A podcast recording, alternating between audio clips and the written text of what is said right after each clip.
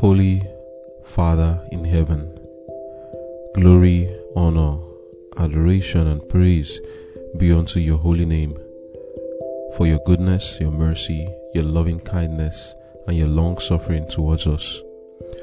We also thank you for the privilege you've given to us to be among the living today, for only the living can hope for your truth, and only the living can praise you. We ask, Lord, that the life you have given to us shall indeed be used to bring glory and praise to your holy name. We ask, Father, that to this end you consecrate us to your service. As we go through the words of the devotion this morning, may they be spirit and power and life to us.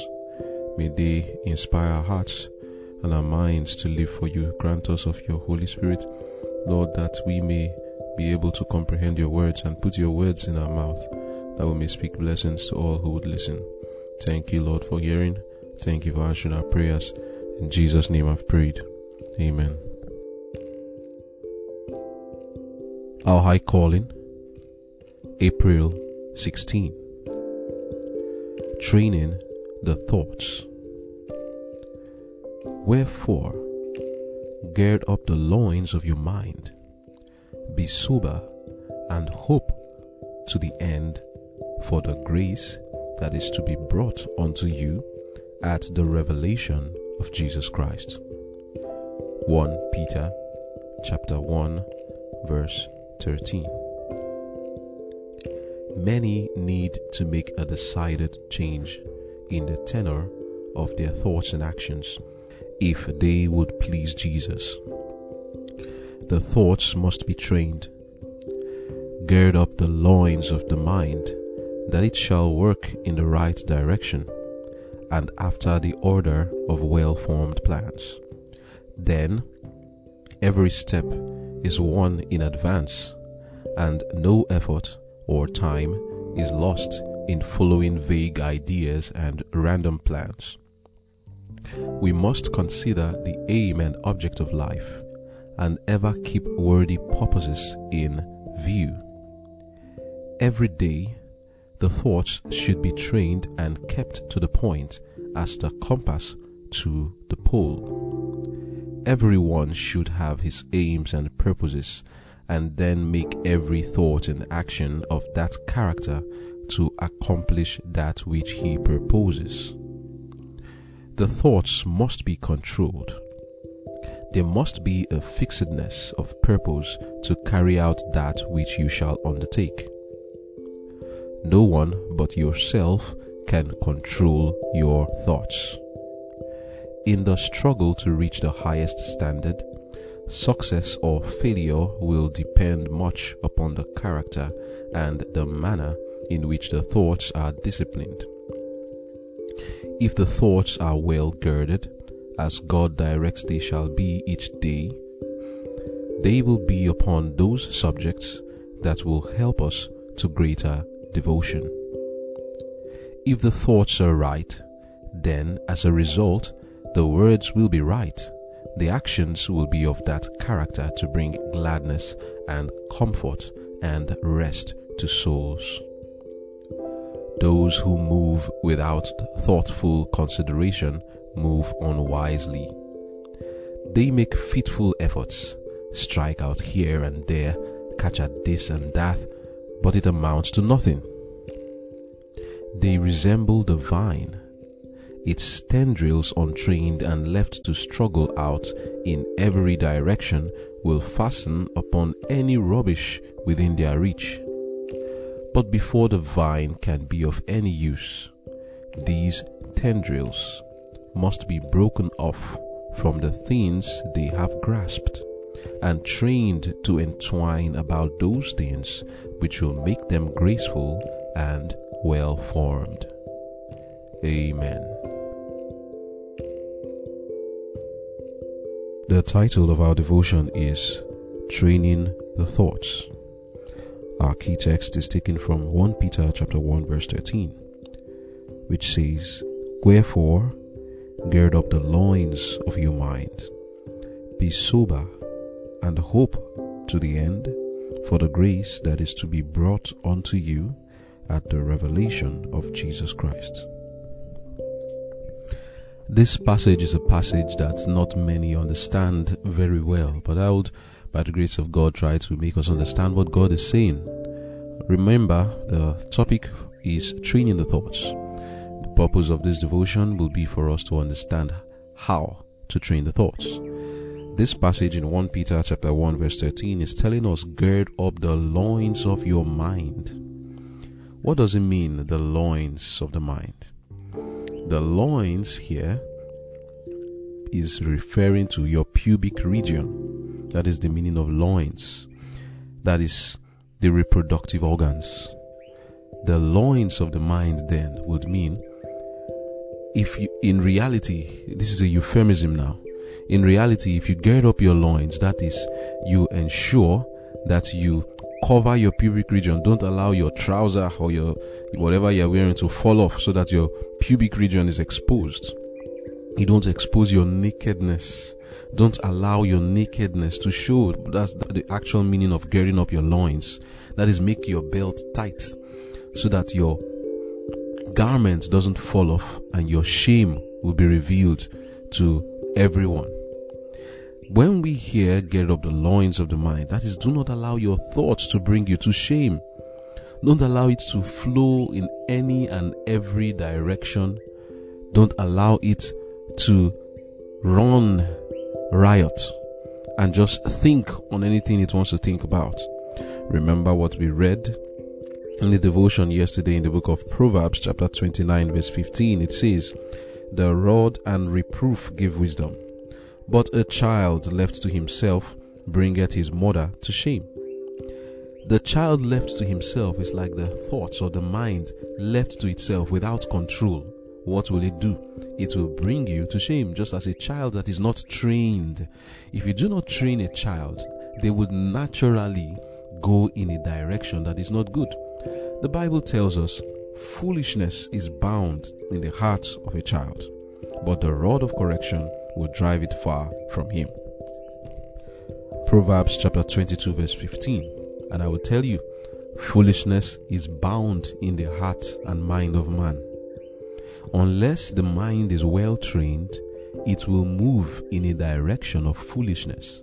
Except the loins of the mind is girded, except we intentionally train the mind and make it sober, the mind will naturally run in a chain or in a direction or channel that is foolish, that is shameful, that will bring us into sin. That is why the Lord is telling us today we need to train our thoughts. Gird up the loins of your mind, be sober, and hope to the end for the salvation that shall be brought to you at the revelation of Jesus Christ. So, how do we train the thoughts? How do we achieve the girding up of the loins of our mind so that it does not run into any and every channel and run riot and bring us into sin? That's what we're going to talk about. We're going to talk about it in two directions, how to train the mind so that it does not go into sin, and how to train the mind so that it can achieve a purpose. Many people want to achieve something. It may not be victory over sin, anything at all. You see something and you say, I need to do this thing, but you never get it accomplished.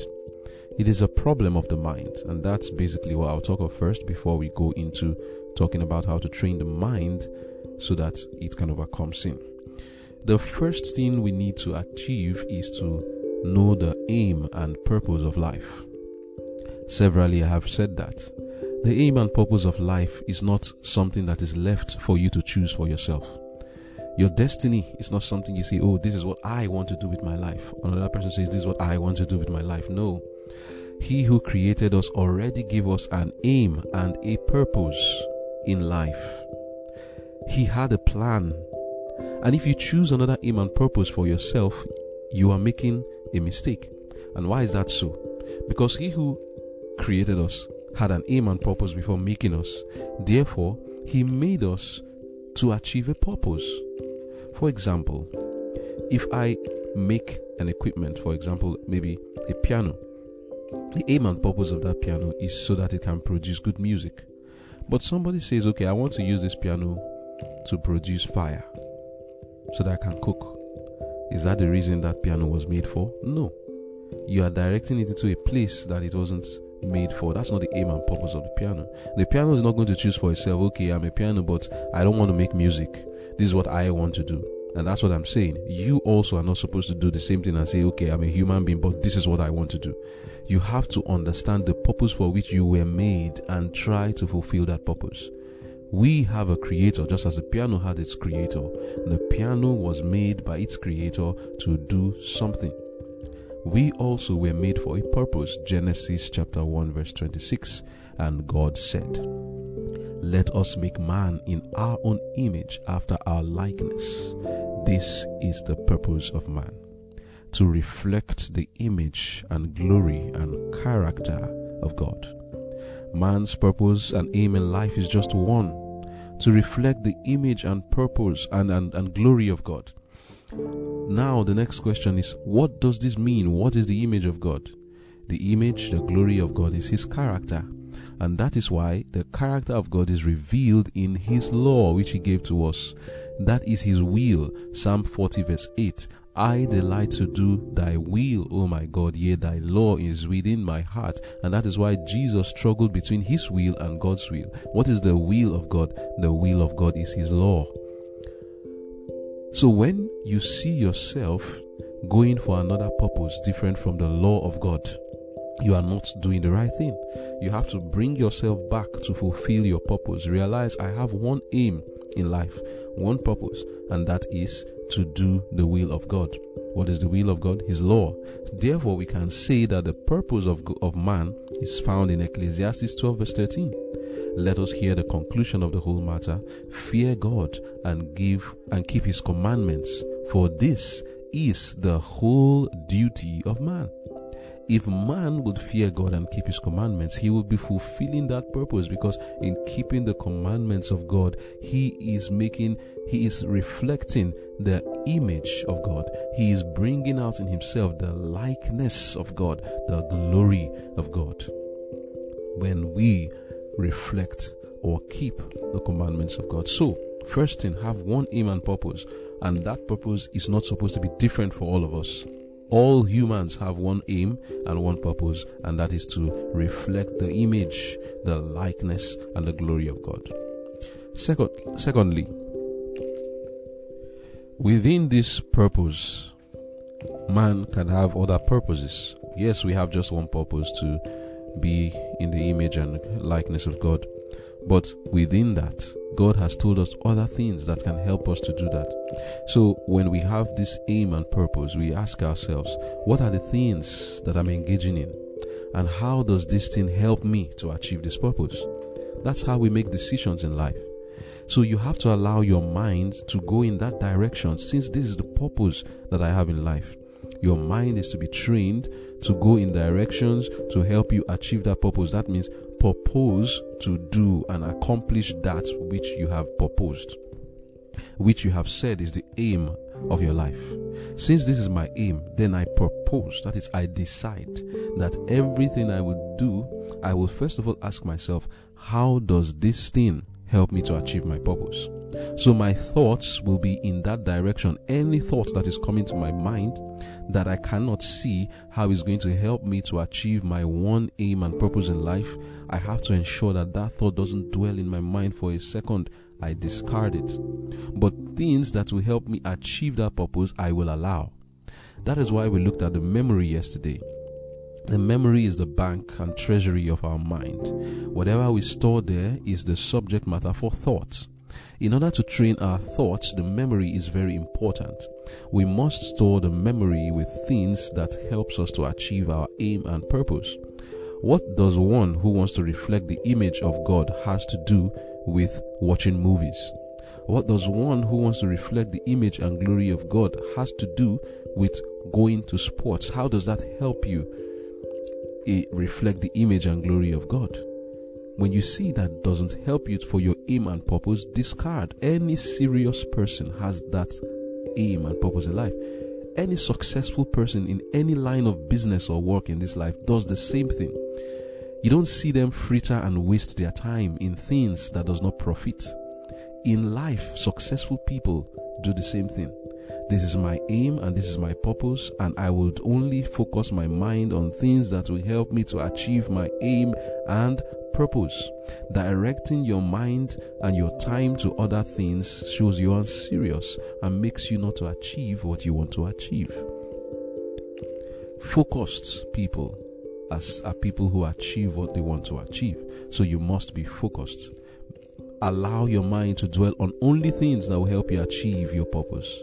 So I'll allow my mind to dwell on the Word of God, because it is the Word of God that will bring me into the image of God. Psalm uh, two Timothy chapter three verse sixteen tells us that all Scripture is given for us, to us for what purpose now? For instruction, for doctrine, for reproof, for correction in righteousness, that the man of God may be perfect, thoroughly furnished unto all good work and all good work and made perfect. That is what the Scripture is given to us for. So since I see that the Scripture is given to me so that I can be formed in the image of God, thoroughly furnished to all good works, to reflect the image of God, to bring salvation to me, therefore I should let my mind dwell on the Word of God, store it with the Word of God. Then later my thoughts can come back to ruminate on what I have stored in my mind. The Holy Spirit can then make my imagination to dwell on the things that I have stored and even create more graphic imagery about that thing that will help my thoughts to be pure, so that my thoughts will not go in the wrong direction. Like we said yesterday, you are a function, your thoughts are a function of your memory. Your imagination will not create images that it has not seen before through the memory. If you want to help your imagination to give, give you good thoughts, then store good things in your memory. And the, the imagination goes to that treasury of your memory, brings things out of there, and then it amplifies it, it develops on it. It doesn't just bring you the exact memory. You find yourself many times, for example, if you've done evil before, you find yourself creating that, if you enjoyed it, you create that memory of that evil again in your mind. And you don't just stop there. You find yourself adding more to it.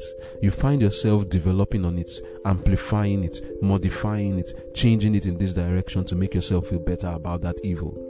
Now, Now the same thing happens with good. If you read good things, read the story of the reformers, read the story of the patriarchs and the prophets, read the story of the of the Christians of past ages, of Jesus Christ. What does your mind do with that? Later on, you can have good thoughts.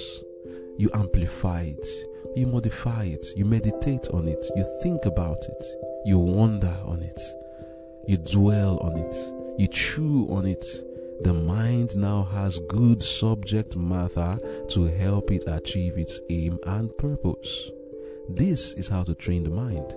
Training the mind has a lot to do with what we are feeding the mind. Make no provision for the flesh to fulfill its lusts. If you want the flesh to fulfill its lusts, you will dwell on your mind on things that the flesh loves. But if you don't want the flesh to fulfill its lusts, dwell on things that the mind can dwell upon, the spirit can feed upon. That is the one way to train the mind. Then talking about achieving things in life, like I've already said, focused people, people who are successful in this life, that is what they do. You don't start to dwell on things that will not help you to achieve your purpose. Your purpose, we've said, is one. But within life, God has told us, six days shalt thou labor and do all your work, but the seventh day is the Sabbath of the Lord. God has told us to work for six days. How then do you train your mind to do that? Because this working is part of reflecting the image of God. He was the first person that walked six days. If you're not walking six days, are you reflecting the image of God? Are you in His image and likeness? No, you are not. Because the image and likeness of God is that He walks.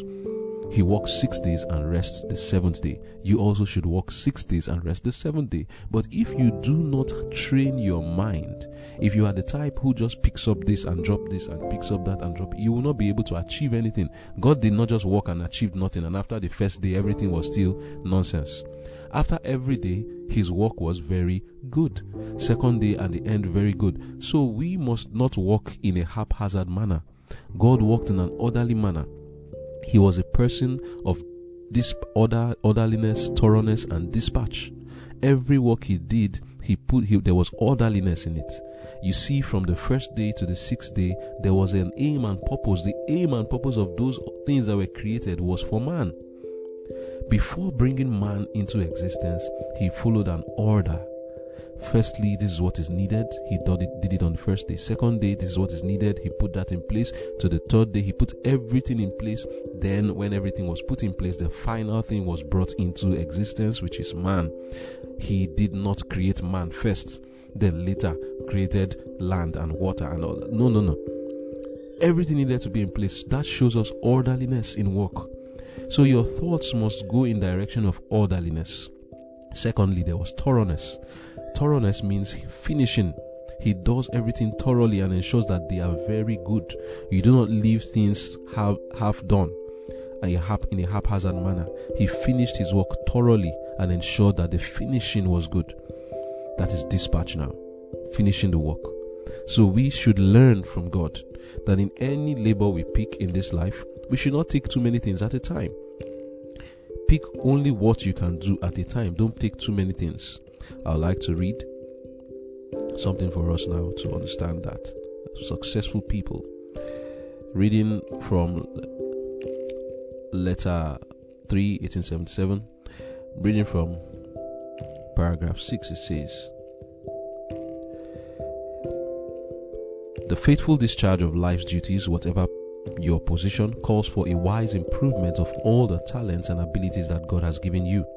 Guard against being always hurried, yet accomplishing nothing worthy of the effort. These fruitless efforts are often caused by a failure to do the work at the proper time. Whatever is neglected at the time when it should be performed, whether in secular or in religious things, is rarely done well. Many appear to labor diligently every hour in the day, and yet produce no results to correspond with their efforts. A man on his deathbed once exclaimed, 'I have wasted life in laboriously doing nothing.'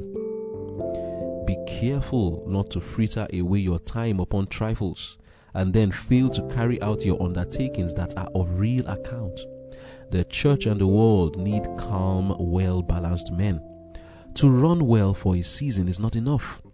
A steadfast adherence to a purpose is necessary in order to secure the end. A distinguished man once was asked how it was possible for him to accomplish such a vast amount of business. His answer was, 'I do one thing at a time.' General Washington was remarkable for the order and regularity with which he attended to the vast affairs entrusted to his care. Every paper had its date and its place.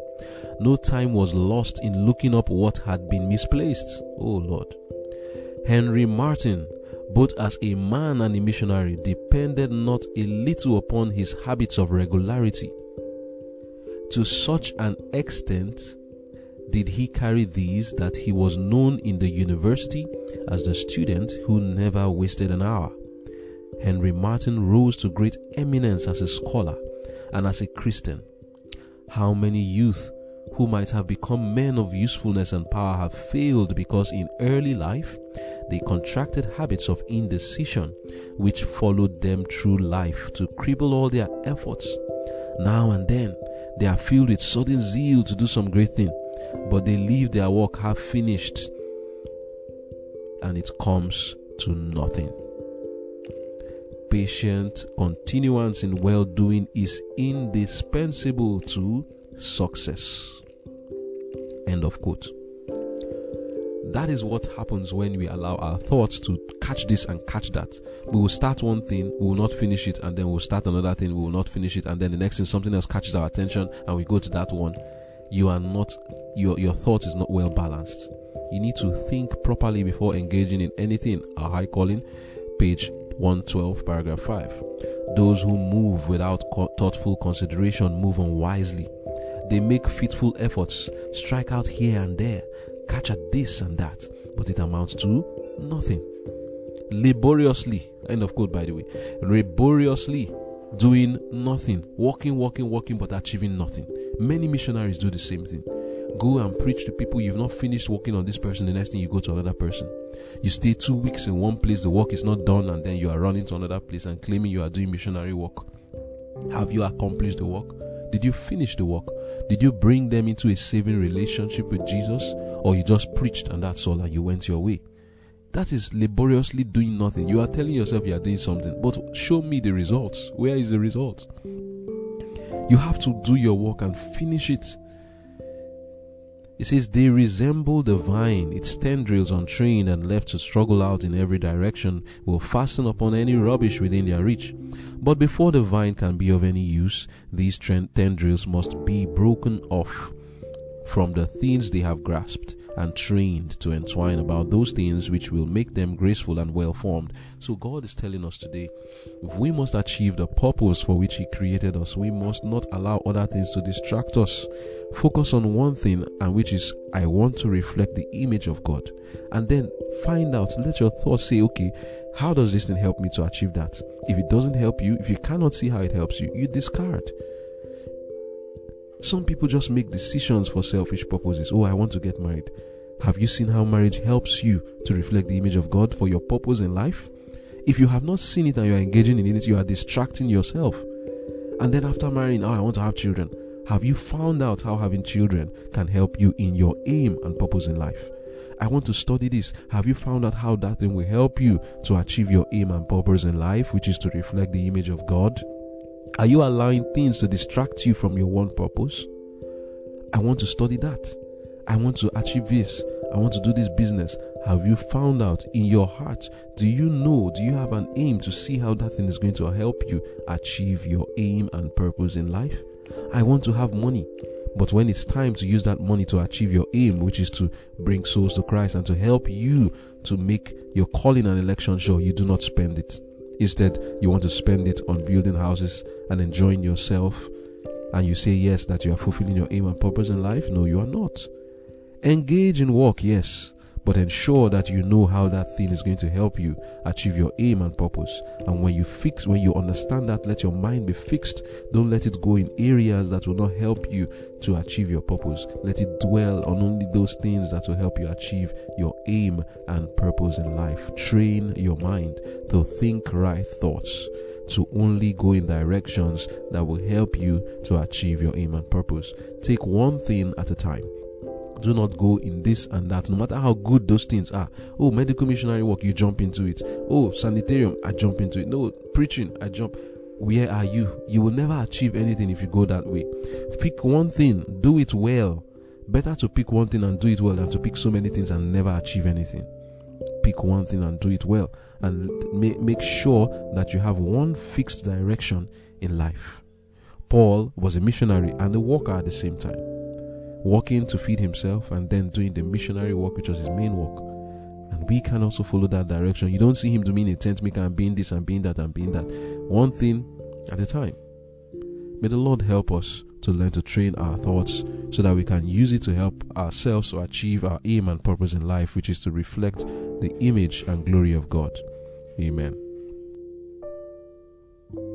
Man has the power to regulate and control the workings of the mind and give direction to the currents of his thoughts.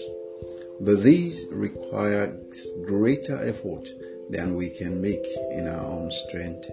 We must stay our minds on God if we would have right thoughts and proper subjects for meditation. Now you see, there's a battle here.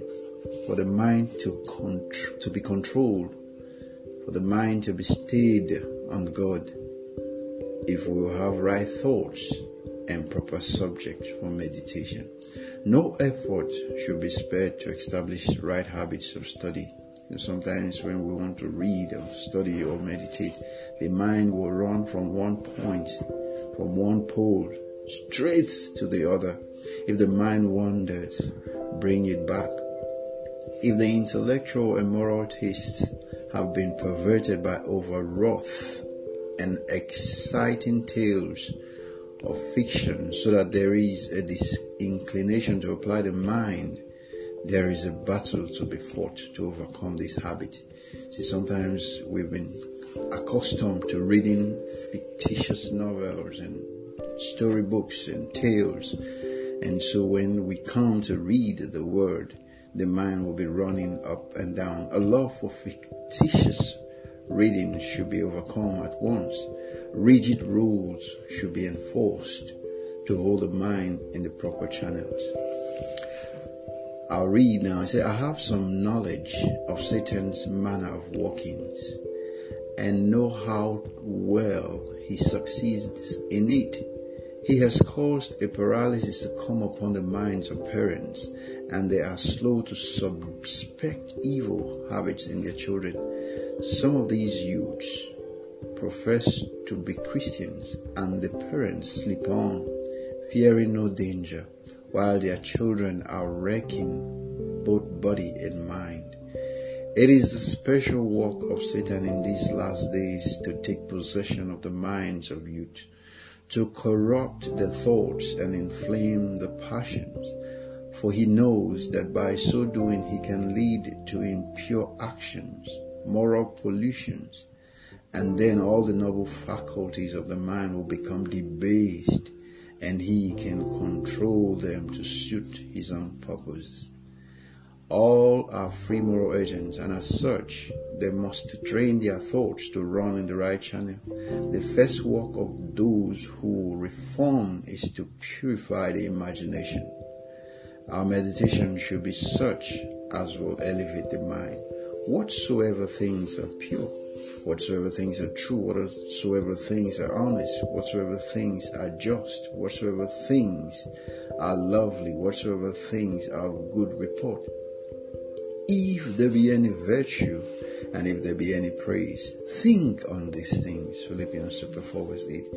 Here is a wide field in which the mind can safely range if Satan seeks to turn it to low and sensual things. Bring it back. When corrupt imaginations, corrupt imaginings seek to gain possession of your mind, flee to the throne of grace and pray for strength from heaven.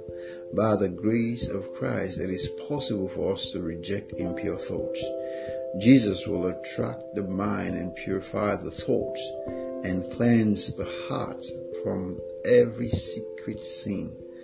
The weapons of our warfare are not carnal, but mighty through God, casting down imaginations and every high thing that exalted itself against the knowledge of God, and bringing into captivity every thought to the obedience of Christ. Second Corinthians chapter ten, verse four to five. A good man out of the good treasure of his heart bringeth forth that which is good. In other words, what you store in your heart is what you bring.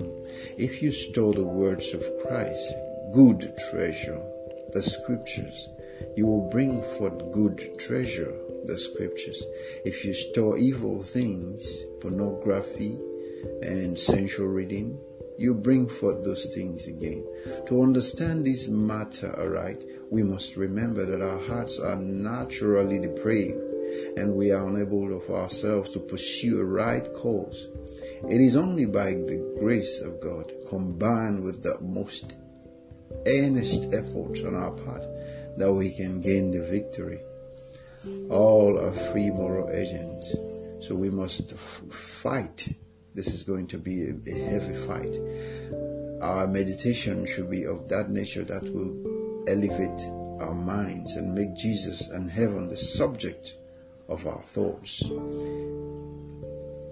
We must bring down imaginations, everything that exalted itself against the knowledge of God. We must keep our mind stayed upon Christ. We are not to be content with practicing ourselves, learning to do vice, the knowledge of vice. See, they are not content with practicing themselves the vice they have learned.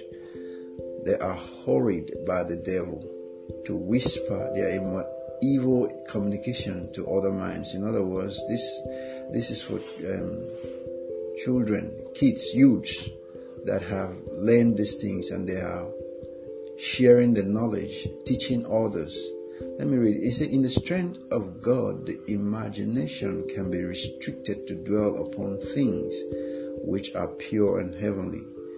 Some young persons who have knowledge in the vile practices of the world seek to awaken the curiosity of other inquisitive minds and impart to them that secret knowledge which ignorance of will be bliss. In other words, it's better not to know them. If you're ignorant, if you're ignorant of them, then it will be better. See, but they are seeking to spread awoken curiosity of other inquisitive minds. They are not content with practicing themselves the vice they have learned, like masturbation now is one that is on the rise. They are hurried on by the devil to whisper their evil communications to other minds, to corrupt their good manners. And unless the youth have fixed religious principles, they will be corrupted. A heavy penalty will rest upon those who suffered Satan to use them as mediums to lead astray and corrupt the minds of others.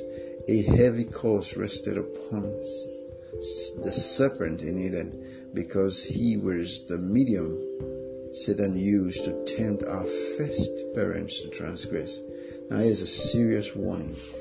And whoever yields themselves to subvert others, a heavy curse from God will follow them. And although those who permit themselves to be led astray and learn vile habits will suffer for their sins, yet those guilty of instructing them will also suffer for their own sins and the sins they led others to commit. It were better for such if they had never been born. This is the problem now. Leading teaching vice, we've been called to abstain from those things and dwell our minds on things above. Heavenly things should be the theme of our communication, the theme of our thoughts. There are, in the Christian faith, subjects upon which everyone should accustom his mind to dwell. The love of Jesus, which passeth knowledge. O love, surpasseth knowledge. O grace, so full and free. His sufferings for the fallen race. His work of mediation in our behalf, and his exalted glory. These are the mysteries into which angels desire to look. Heavenly beings find in these themes enough to attract and engage their deepest thoughts. And shall we, who are in so intensely concerned, manifest less interest than the angels in the wonders of redeeming love? See, when Jesus Christ was born, the Jews, they have sung his name in their praises and all their temple rites, everything they do, he was the center of their economy. But when he was born, they did not even notice. They, they failed to realize that he had been born. It was a wise man who came and called their attention. Let me read from the Desire of Ages. I'll read from the Desire of Ages, the account in page sixty-two. It said, the priests and elders of Jerusalem were not as ignorant concerning the birth of Christ as they pretended. The report of the angel's visit to the shepherds had been brought to Jerusalem, but the rabbis had treated it as unworthy of their notice. They themselves might have found Jesus and might have been ready to lead the Magi to his birthplace. But instead of these, the wise men came to call their attention to the birth of the Messiah. Where is he that is born King of the Jews? They said, for we have seen his star in the east and are come to worship him. Now pride and envy closed the door against the light. If the reports brought by the shepherds and the wise men were credited, they would place the priests and rabbis in a most unenviable position, disproving their claim to be the exponents of the truth of God. These learned teachers would not stoop to be instructed by those whom they termed heathen. It could not be They said that God had passed them by to communicate this with these ignorant shepherds or uncircumcised Gentiles.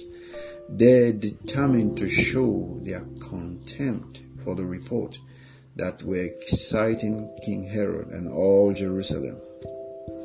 They will not even go to Bethlehem to see whether these things were so, and they led the people to regard the interest in Jesus as a fanatical excitement. Here began the rejection of Christ by the priests and rabbis. From these points, their pride and stubbornness grew into a settled hatred of the Savior. How does that apply to us? You see, it is step by step. By rejecting, by refusing to store up Christ's word, it is invariably in direct proportion as to say that we reject the person in the person of Christ.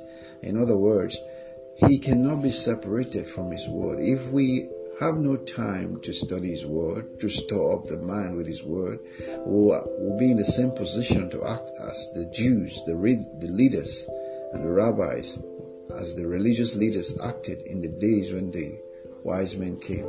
So we who claim that we want to go to heaven, it is the theme.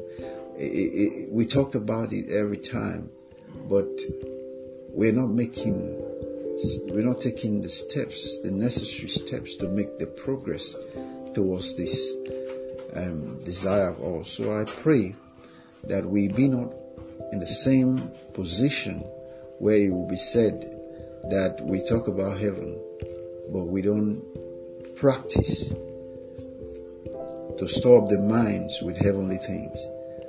Heaven should be the theme of our conversation, yes. Christ should be the theme of our meditation, yes. We must practice how to stay the mind, to preoccupy the mind with heavenly things. All those trash, remove them. See, it will be harder for us to keep our mind stayed on Christ if we keep adding garbage upon garbage into the mind. The mind should be guarded.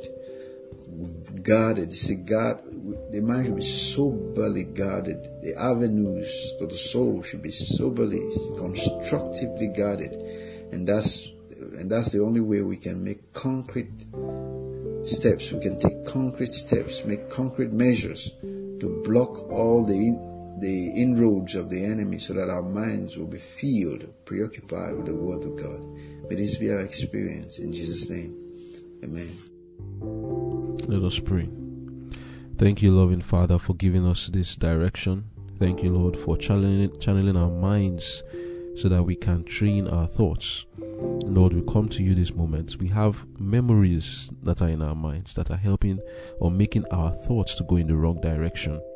Over the years, the devil and even ourselves have aided him to make our minds corrupted, to make our thoughts impure. Lord, your word has said that your word, the weapons of our warfare, can cast down these imagination that exalts themselves against the knowledge of God. For all who are listening now, and for all of us here, we pray, Lord, fulfill that promise in our lives. Grant to us pure thoughts. Help us, Lord, to dwell on novel and innovating things, the things that will give good, that are of good report, of virtue. Oh Lord, please. We struggle with these things because of our past, because of the memories that has been stored in our head for a long time. But we believe that you can help us to purify our minds, to renew our minds, to make it like the mind of Christ. Lord, as we make efforts on our own part to do what is right, Lord, please bring us to a place where we have that mind of Christ, where our thoughts are trained, where our thoughts are not our enemy, but our friend. Thank you, Lord, for hearing our prayers and answering. In Jesus' name I've prayed. Amen.